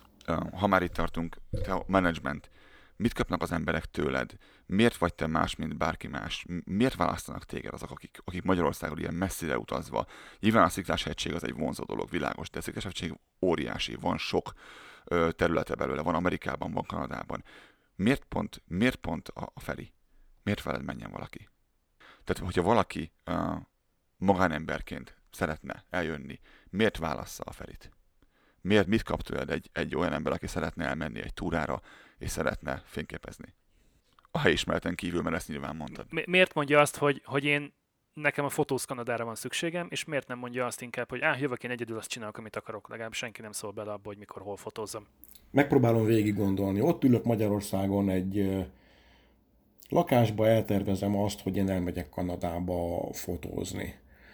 Ránézek a térképre, azt látom, hogy úristen, ez egy kontinens méretű ország hova megyek, mit csinálok, amikor leszálltam, hol fogok megszállni, mit fogok enni, mivel fogok közlekedni, hogy jutok oda, hogy jutok onnan el, mi lesz, ha ott valami nem sikerül.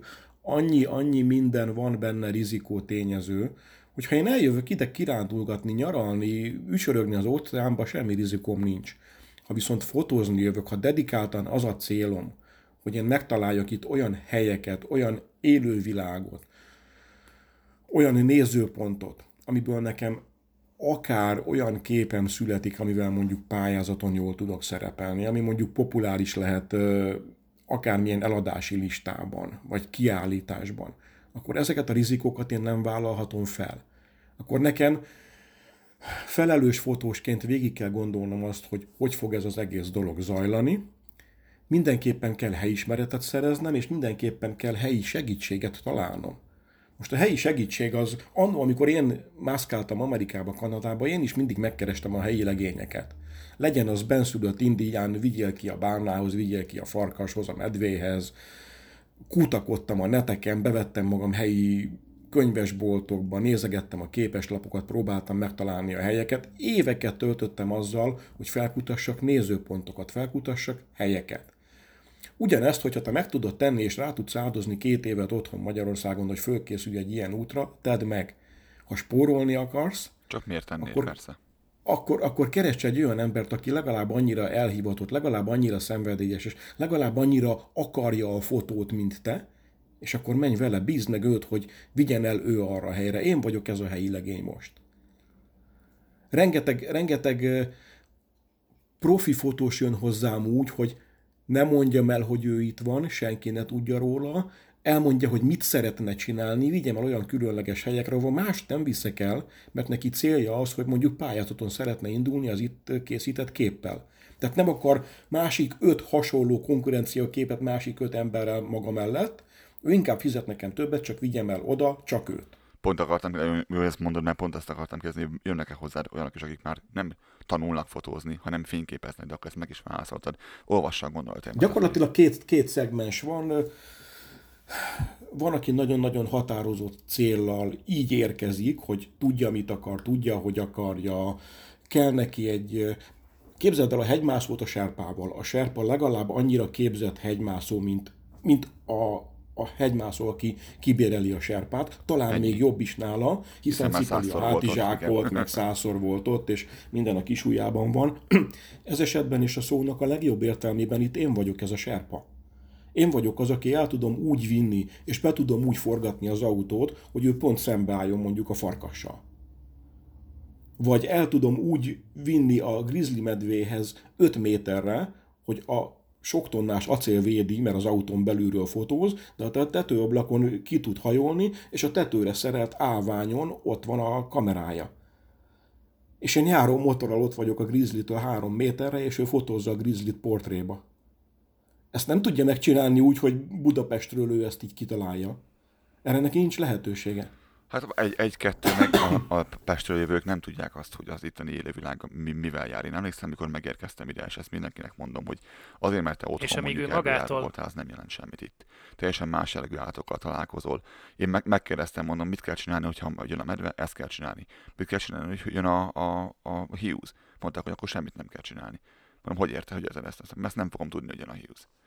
Akkor veszem észre a Hughes, hogyha hátamon van. Mondtam, ez, ez nagyszerű hangzik. Igen. Ez nagyszerű hangzik. Ez, ez, tehát ez egy olyan helyismeret, amit, amit nem tudsz megszerezni Magyarországon, mert nem vagy itt. És a léptékekkel sem leszel tisztában, tehát ha nem jártam még az észak-amerikai kontinensen, akkor térképen ránézve marha jól néz ki, hogy Vancouver mellett ott van közelben Chilival. 100 kilométer. De ha ránézel igazából a térképre egy kicsit közelből, akkor ki fog derülni, hogy ha dugó van, akkor, akkor nagyjából egy két és fél óra Ja, hogy ha, ha dugó van, igen, azért. Attól függ, hogy közlekedsz. Igen. igen. igen. Vagy például a kedvencem, átugrunk Vancouver Islandre? hát igen, ja, ho, simán Hagyném, mikor megy a komp? Olyan, olyan másfél napot számolj az odaútra, meg másfelet vissza, átugrunk, hogy ne. Ó, hogy ne, persze. Igen, mert, mert még beérsz Igen. a komphoz, az egy másfél-két óra, még sorba állsz, még fölmész, és akkor megnézed az indulási időt, aha, van még két óra, akkor pont időben érkeztünk. Igen. Hát még a, még a Balatont egy nap alatt körbekerékpározott, itt Észak-Amerikában vannak olyan projektek, amikre tényleg több napot, hetet rá kell szánni, és tényleg helyismeret vagy helyi vezető, helyi kapcsolat nélkül ezt nagyon-nagyon nehéz megtenni. Mit vársz el tőlük? Milyen feltételeknek kell megfelelnie annak, aki a Fotósz Kanadával szeretne fotós túrára menni? Jöhet bárki, vagy, vagy van egy minimum akár gondolok itt testi adottságokra, tehát bírnia kell a sétát, bírnia kell azt, hogy hosszú távon kim van az erdőben, akár mentálisan, akár technikailag milyen eszközökkel, milyen fotós eszközet, ad fotós eszköz? Gyakorlatilag én úgy szoktam csinálni ezt, mindig, amikor, amikor kapok egy e-mailt, egy telefonhívást, vagy akár egy messenger üzenetet, hogy mit lehet erről tudni, én a lehető leggyorsabban átfordítom a beszélgetést személyesre, tehát szóbelire, mert egyszerűen nem fogadok el úgy jelentkezőt, hogy ne legyen tisztában dolgokkal, ne legyen... Gyakorlatilag a kérdés egy picit, picit megfordul. Én, én rögtön arra kérdezek rá, hogy ki ő, milyen technikával dolgozik, és mit szeretne itt csinálni. Onnantól nekem dolgom alkalmazkodni hozzá. Abban az esetben, amikor párhuzamosan van több érdeklődő, és mondjuk ők egymás érdekeit keresztezik, akkor nekem valahogy szelektálni kell, vagy időben kell őket elküldenem. Van most egy idős házaspár, kicsit már nehezen mozognak, viszont imádják ezt a területet. Nekik személyre szabok úgy programot, hogy ne kelljen a kocsitól mondjuk messzebb menniük 100 méterrel, és ne kelljen vertikálisan emelkedni, tehát ne kelljen mondjuk hegyet mászni, vagy dombot mászni, vagy ilyesmit, nekik erre szervezek programot, de emellé nem teszek be akkor 30 éves titánokat, akik 30 kilós hátizsákkal járnák a tundrát, és mondjuk keresnék a rénszarvast, akkor ezt a kettőt szeparálom. Volt például, és főleg ez a nyári időszakra jellemző, USA túrát valaki megtalál engem, és egy USA túrát összeköt egy kanadaival, és azt mondja, hogy figyelj, látom ezeket a képeket, ha ezek, ezek ilyen szépek és érdemes fotózni, akkor érdemes látni is. És akkor ő egyszerűen csak a családjával megbíz engem, hogy vigyem körbe ezeken a helyeken, mutassam meg neki a vadállatot, a vadlovakat, a tájakat, nehogy Isten meséljek nekik, nekik arról, hogy mi az, amit lát, mi ennek a, az érdekessége.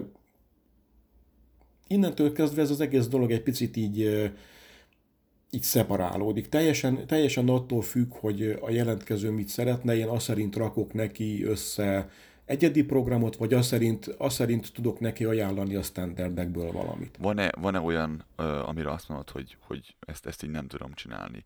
Tehát jöhet-e valaki tényleg egy telefonnal is fényképezni veled? Jöhet-e valaki úgy, hogy, hogy fél az állatoktól? Jöhet-e valaki úgy, hogy nincs eszköze, te adsz neki például eszközt, amivel tud fényképezni? Jellemző az, hogy a Magyarországon kialakult eszközparkot egyszerűen csak a fizikai korlátok miatt nem tudják elhozni itt, itt nálam tud kapni uh-huh. elég magas szintű technikát. Nem korlátlan mennyiségben, nyilván itt nem tartok stokban, nem tudom hány 12, 200, 400 Így igen. van. De, de limitált mennyiségben, amiket tudok adni, az, az, az a leghigh valami. Tehát azon nem múlik az ő képe, hogy ő nem tudja elhozni az otthoni technikáját. Tehát ha valaki tényleg szeretne jönni és kap, kaphat egy 6, egy 6-10 d egy, egy valami, valami normális izével tele objektívvel. Bármit kaphat, igen. 5-600 mm-ig gyakorlatilag bármit kaphat aktuálisan csúcsképvázon. Milyen jellegű túrákból lehet választani, és egyébként mikor időzítse az ember az utazást, hogyha ha szeretne Fotóz Kanadával jönni? Télen, nyáron, ősszel, tavasszal, vagy vannak olyan helyek, amik csak télen jók, vannak olyan helyek, amik csak nyáron jók? A nyár nagyon populáris, mert rengeteg embernek akkor van szabadsága ezzel szerintem azt is megválaszoltam, hogy miféle emberek jönnek nyáron. Ők, ők a nagy, ikonikus standardeket akarják. A morénléket. Vizesés, havas igen, igen, igen, igen, igen. A, a klasszikus, az, klasszikus tájképek, amik, amik... Klasszikus, ikonikus Kanadát akarják látni. Jól mutatnak a fotóalbumban majd. Így, így van, így van. Erre, erre zseniális a nyár. Mindenki, aki ennél többet szeretne tehát aki mondjuk elvinni azt az egész fotográfiát mondjuk művészi irányba, vagy valami egyedi irányba, ő kerüli a nyarat. A tavasz populáris lehet, mert rengeteg eh, virágos mező van, ahol már a pici állatkák elég aktívak. Ez, ez, ez általában eh, elég népszerű dolog. A népszerűség mellett egy picit kommersz is, ami sokkal keresettebb az az ősz, az ősznek a, a színei ugye verhetetlenek a világ minden táján, Kanada sem kivétel, ez alól gyönyörű színek tudnak lenni. Ami az én személyes kedvencem, és ami a leginkább egybecsenk nekem a kanadai, amit, amit én elképzelek Kanadáról, és szerintem sokan mások is ugyanebben a hibában élnek, hogy Kanada hideg. Kanada egyáltalán nem hideg. Vannak nagyon-nagyon hideg részei, vannak forró részei is. Olyan... Meg hideg időszakai. Így van, de, de mégis az első gondolat az, hogy Sőt, hallok embereket olyanokat mondani, hogy nem baj, ha nyáron mész, vigyél kabátot is. Hát barátom, hozzá kabátot, 38 fok van, lehet, hogy kisül a zsírod, de hozzá kabátot. Viszont, viszont a télben benne van az, amit elsőnek gondolsz Kanadáról. A hideg, a jég, a köd, olyan, olyan nem, elsőre nem gondolod, hogy tud ilyen hideg lenni. Az első telemet nem felejtem el. Az első igen. albertai telemet nem felejtem el. Gondoltam, hogy hideg lesz, de hogy ennyire. És László nézett rám, azt, azt mondta, hogy ez mindig ilyen? Mondtam, hogy csak télen. Csak télen. Latora megmondhatója, hogy, hogy milyen jelenetek játszottak le a mínusz 22 fokban, amikor szélvihar volt, és jött a hó minden irányból. Tehát nem, nem tudtam, hogy honnan esik. Viszont, viszont, viszont képként ez, ez, ez annyira brutális, annyira, annyira gyönyörű, hogy gyakorlatilag nem, nem összehasonlítható semmivel. A, a téli túrák a legkeresettebbek a nem meg. nyilvánvalóan azoknak az embereknek a körében, akik már nagyon-nagyon komoly fotósok, megjárták Alaszkát, megjárták Szibériát. Igen, akkor nekik már van fogalmuk arról, hogy milyen az igazi tél. Igen, igen, igen, igen. Az én személyes kedvencem szintén a tél egyébként. Hogyan lehet téged megtalálni, részt veszel az online médiában? Hol keressenek, hogy keressenek a hallgatóink, hogyha kíváncsiak rád? Gyakorlatilag a, a nevemre keresve nagyon sok mindent földob az internet. Én több mint húsz éve vagyok jelen mindenféle médiában. Ceglédi Ferenc. Simán C-vel, nem CZ, semmiféle... Simán, simán, simán C-vel, Ceglédi Ferenc vagyok. A Fotósz Kanadában a Facebook oldalam, a saját nevemen van egy magán Facebook oldalam, a Ceglédi Ferenc fotográfin van egy, egy szakmai Facebook oldalam, ezen kívül a Ceglédi Ferenc fotográfia saját hivatalos weboldalam, gyakorlatilag a nevemre egy kicsit kutakodva föl lehet deríteni az egész életutamat. Az adásnaplóban el fogunk helyezni mindenféle linkeket. Igen, ahogy azt megszokhattatok már korábban. Csak nyomkodni kell a lustábaknak. ha, ha valaki nem akar keresni, akkor, akkor ott meg lehet majd találni a Fotosz Kanadában, és Ferenc elérhetőségeit is. Igen. Az, az a leggyorsabb megoldás, igen. Csak egy gombot kell megnyomni. Igen. Én azt gondolom, hogy amiket infóként talál, vagy, vagy képként talál rólam, általam, az, az, az mindenkinek a szívéhez közel áll, mert olyan, olyan értékeket képvisel, ami, ami jelenleg nagyon-nagyon igényli azt, hogy minél több ember tudjon róla, minél több ember értse meg. A környezetvédelemről beszélek gyakorlatilag azzal, hogy hogy milyen szinten pusztítjuk a környezetet, milyen szinten ártunk neki, holott az milyen gyönyörű dolog, és mennyire picik is valamik vagyunk mi ebben. Ezt akkor érted meg a legjobban, amikor mondjuk eljössz Kanadába, és azt látod, hogy egy kontinensnyi országról beszélünk, és te egy porszemke vagy benne, kiülsz a sziklás hegységre, egy csúcsra, és nézed a türkisztavakat, és megérted, hogy a szellő bármikor lelökhet. Nagyon kis picike vagy a, a természet az úr, a természetet tisztelni kell, szeretni kell, nem, nem, nem pusztítani, és nem valami kártékony lényként, nem tudom, károkat okozni benne. Én, én próbálok, próbálok ezen az úton haladni, és ezt a részét megmutatni a természetnek. Tehát a fotózáson kívül akkor, akkor valami pluszt is kaphat az, aki téged felkeres és vele utazik. Egyfajta szemléletmódot, egyfajta szemléletmódot arra, hogy, együtt élni, összetartozni, együttműködni, része lenni valaminek sokkal fontosabb, mint gőgösen azt gondolni, hogy én vagyok a Értünk van mindenható. Minden. Igen. Rengeteg mindenről beszéltünk, így a vége fele pedig azt kérdezném, hogy mekkora anyagi vonzata van egy Fotóz Kanadában túrának. Gondolom ez attól is függ, hogy az adott jelentkező mit szeretne megnézni, merre szeretne elmenni, hány napot szeretne vele tölteni.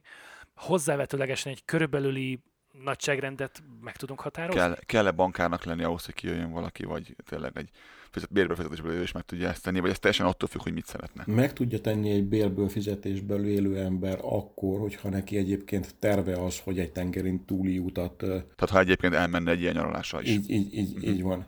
Tehát gyakorlatilag a, az, hogy engem fölbérel egy ilyen túrára, az jelentősen nem növeli az ő költségeit. Hiszen van, ahol spórol mindeközben egy, egy, egy hotelás, hotelás nyaraláshoz képest? Az én bérem kb. 10-15 százaléka az összköltségnek. Gyakorlatilag ez, ezt, ezt ő meg is spórolja azzal, amit, amit mondjuk én nyújtok neki. Tehát az, hogy neki nem kell autót bérelnie, nem kell mondjuk a szállást, az élelmezését fedeznie 10-14 napig például. Tehát a fancy, fancy hotel helyett kap egy felét, aki körbevezeti. Pontosan. Pontosan, meg a hamburger helyett kap házi kosztot. Adott esetben magyar ízlés szerint, adott esetben kanadai ízlés szerint adott esetben a kettőt kombinálva, mert egyik nap kapja a, a lazac sültet, a másik napon kapja az oldalast. Ez nagyon jól hangzik. én, még ne, én még nem reggeliztem, srácok, ezt ne csináljátok fel. Igen, közel járunk az ebédidőhöz a felvétel alkalmával. És... Ez kb. magyarra fordítva azt jelenti, hogy nagyon-nagyon kevés dolgot tudok megcsinálni, viszont azt kiválóan. Ez a kevés dolog pont lefed mondjuk egy kéthetes időtartamot. Tehát aki itt van velem, azt fogja érezni, hogy hú, ez a srác még főzni is tud. Hát mondjuk, mondjuk két, hétig, két hétig ki tudom őt szolgálni normálisan, utána már ismételném magam. Van valami létszámlimit? Tehát, hogyha valaki nem magában érkezik, vagy mondjuk a párjával, társával, barátjával, ismerősével, kollégájával, van esetleg társas... 12 fős csapatépítés. Cs- csapatépítés tekintetében, társas utazás tekintetében van-e bármi ö, létszámlimit? A standard, amikor, amikor gyakorlott fotósokkal megyek terepre, az maximum 4-5 fő. Hogy, amikor, hogy tudjál be kell, hogy férjetek az autóba. Hát az autóba is be kell férni, meg hát a terepet sem taposhatjuk le, 30 ember ne toporogjon ott mondjuk egy muflon mellett. Vagy... Az állatok csípik a tömeget, az biztos. Viszont, viszont rengeteg olyan szitu van, amikor nem tapasztalt fotós és nem ilyen éles szituációban jön, olyankor én tudok ahhoz alkalmazkodni, hogy mondjuk nagyobb autóval elviszek 6-8 embert. Tehát akár az is előfordulhat, hogy, hogy apuka anyuka érkezik két-három gyermekkel. Pontosan ilyen Tehát, szituációra gondoltam, hanem... igen, és akkor ebbe benne van a városnézéstől kezdve a, a vízi vidám parkig minden. Itt, itt ér össze ez a dolog, amikor visszakanyarodok oda, hogy minden jelentkezőt azonnal próbálok rövidre zárni, és telefonhívás, nézzük meg, hogy ki vagy, mit szeretnél csinálni, hol tudok én ebben részt venni, mit tudok javasolni, ahhoz képest tudok neki időpontot javasolni, árat belőni, és gyakorlatilag ember nem volt még, aki innen úgy ment volna el, hogy hát jó, itt voltam, biztosan jövök. Gyakorlatilag a látogatók döntő többsége nagyon sokszor visszajön, az eddigi rekordtartó negyedjére jön vissza. Ennyire elégedettek. Ennyire, pedig egyre drágább összeget mondasz neki. Próbálom távol, távol tartani minél drágább összeggel, ez itt a viccnek a helye. Ha, ha Feri nem is, de akkor mondjuk a légitársaság igen, hiszen egy Budapest, Vancouver mondjuk, az már, az már elmond valamit arról, hogy körülbelül mekkora pénzösszeggel kell készülni. Hát igen. Végezetül pedig szeretnél mondani nekünk valamit a távlati terveidről, már kilátásban lévő projektekről, amit szabad ezekről tudnunk? Vannak ilyen projektek, mert, mert gyakorlatilag a fejlődés nem állhat meg. Látom is, meg hallom is, hogy, hogy mik az igények.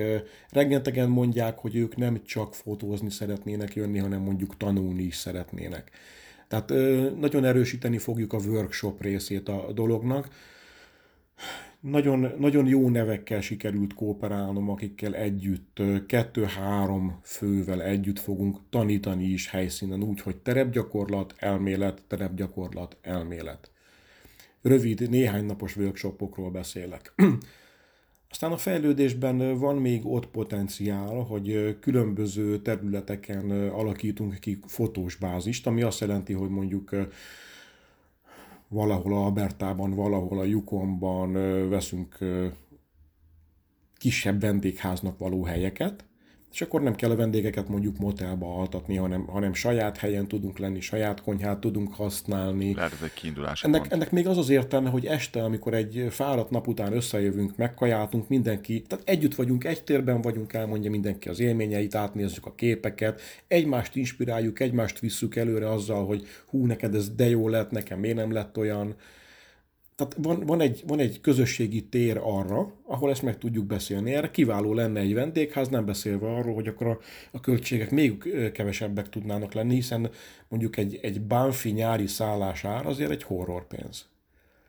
Viszont, hogyha nekünk lenne a környéken egy vendégházunk, amit terv, akkor ezek a horror költségek eltűnnének. Igen, egy benvől egy, egy morénléket megtámadni, vagy egy minemankát, az, az kicsit egyszerű dolog, mint, Pontosan. mint, mint mondjuk BC-ből. Aztán tekintettel arra, hogy rengeteg nagyon-nagyon magas szintű fotós érkezik hozzám, rengeteg olyan anyag születik, ami egyszerűen kiállt azért, hogy kiállításra kerüljön, pályázatra kerüljön, galériába kerüljön, valamilyen módon vagy erkölcsi, vagy anyagi elismerést hozzon a szerzőjének. Ezért elkezdtünk egy galéria projektet. Szeretnénk egy, egy nagyon-nagyon nívós galériát létrehozni, ahol nyilván a, az itt velem fotózó fotósoknak is lehetősége lenne kiállítani és értékesíteni a képeiket. Ezek a tervek, ezek távlatiak, viszont nagyon-nagyon rövid távú tervek. Ezek a következő egy évben megvalósuló tervek. Ennél messzebbre per pillanat nem gondolok, mert ez, ez éppen elég feladatot ad. Ez elég, elégnek hangzik ez, igen, most így a következő egy-két évre neked. Annyi mindent felsoroltál, hogy, hogy, hogy bírod ezt egyébként? Tehát napi szinten, a 20, nap 24 órájába ennyi minden hogyan fér bele? Vagy neked hány órád van egy nap? Hát nekem ez a munkám. Tehát gyakorlatilag én, én ebből élek. nem, nem 8 órában dolgozom, hanem mondjuk 20-ban, nem 20-ban, de 16-ban. De akkor ez nem is igazából munka, ez inkább egy ilyen egy életforma. Hobbi, ami hivatás is, ami hivatás is, ami hobbi, egy picit életmód is. Igen, életformának tekintem, hivatásnak tekintem, szenvedélynek tekintem. Gyakorlatilag, amikor leülök dolgozni, vagy kimegyek terepre dolgozni, akkor egyben kirándulok is, egyben szabadságon is vagyok. Ennyi. Nagyon szépen köszönjük, Feri, hogy itt voltál velünk. A hallgatóinknak remélem örül, örülnek annak, hogy tudunk ilyen vendéget szerezni magunknak. Próbáltuk megmutatni azt, hogy, hogy ki is Feri igazából. Reméljük, hogy sokatoknak tetszett, keresetek őt bátran. Szerintem rengeteget tud adni nagyon hasznos és nagyon jó információkat, amellett, hogy egy rettenetesen kellemes pár napotban tudok eltölteni a fizikás egységben, ami talán nem lenne lehetőségetek nélküle. Köszönöm nektek a meghívást. Feri, köszönjük szépen, hogy itt voltál. Azt hiszem, hogy minden ilyen beleegyezhetünk, egy nagyon jót beszélgettünk. Reméljük, hogy a kedves hallgatók is élvezték ezt a... Próbáltunk nem, nem túl technikaiak lenni, néha meg igen. Még ha, még ha bizonyos pontjaiban, igen, még ha bizonyos pontjaiban elmélyültünk a szakmai dolgokban. Reméljük jó volt tehát mindenkinek. Köszönjük szépen minden hallgatónak a figyelmét. Köszönjük fel, hogy itt voltál velünk. Köszönjük a megtisztelő figyelmet, sziasztok, találkozunk legközelebb. Köszönöm a meghívást, sziasztok! It, fix it, trash it, change it, mail, upgrade it, charge it, point it, zoom it, press it, snap it, work it, quick erase it, write it, cut it, paste it, save it, load it, check it, quick rewrite it, plug it, play it, burn it, rip it, drag and drop it, zip, unzip it, lock it, fill it, call it, find it, view it, call it, jam, unlock it, surf it, scroll it, pause it, click it, cross it, back it, switch it, date it, name it, rate it, tune it, print it, scan it, send it, fax, rename it, touch it, print it, pay it, touch it, technologic. One more time.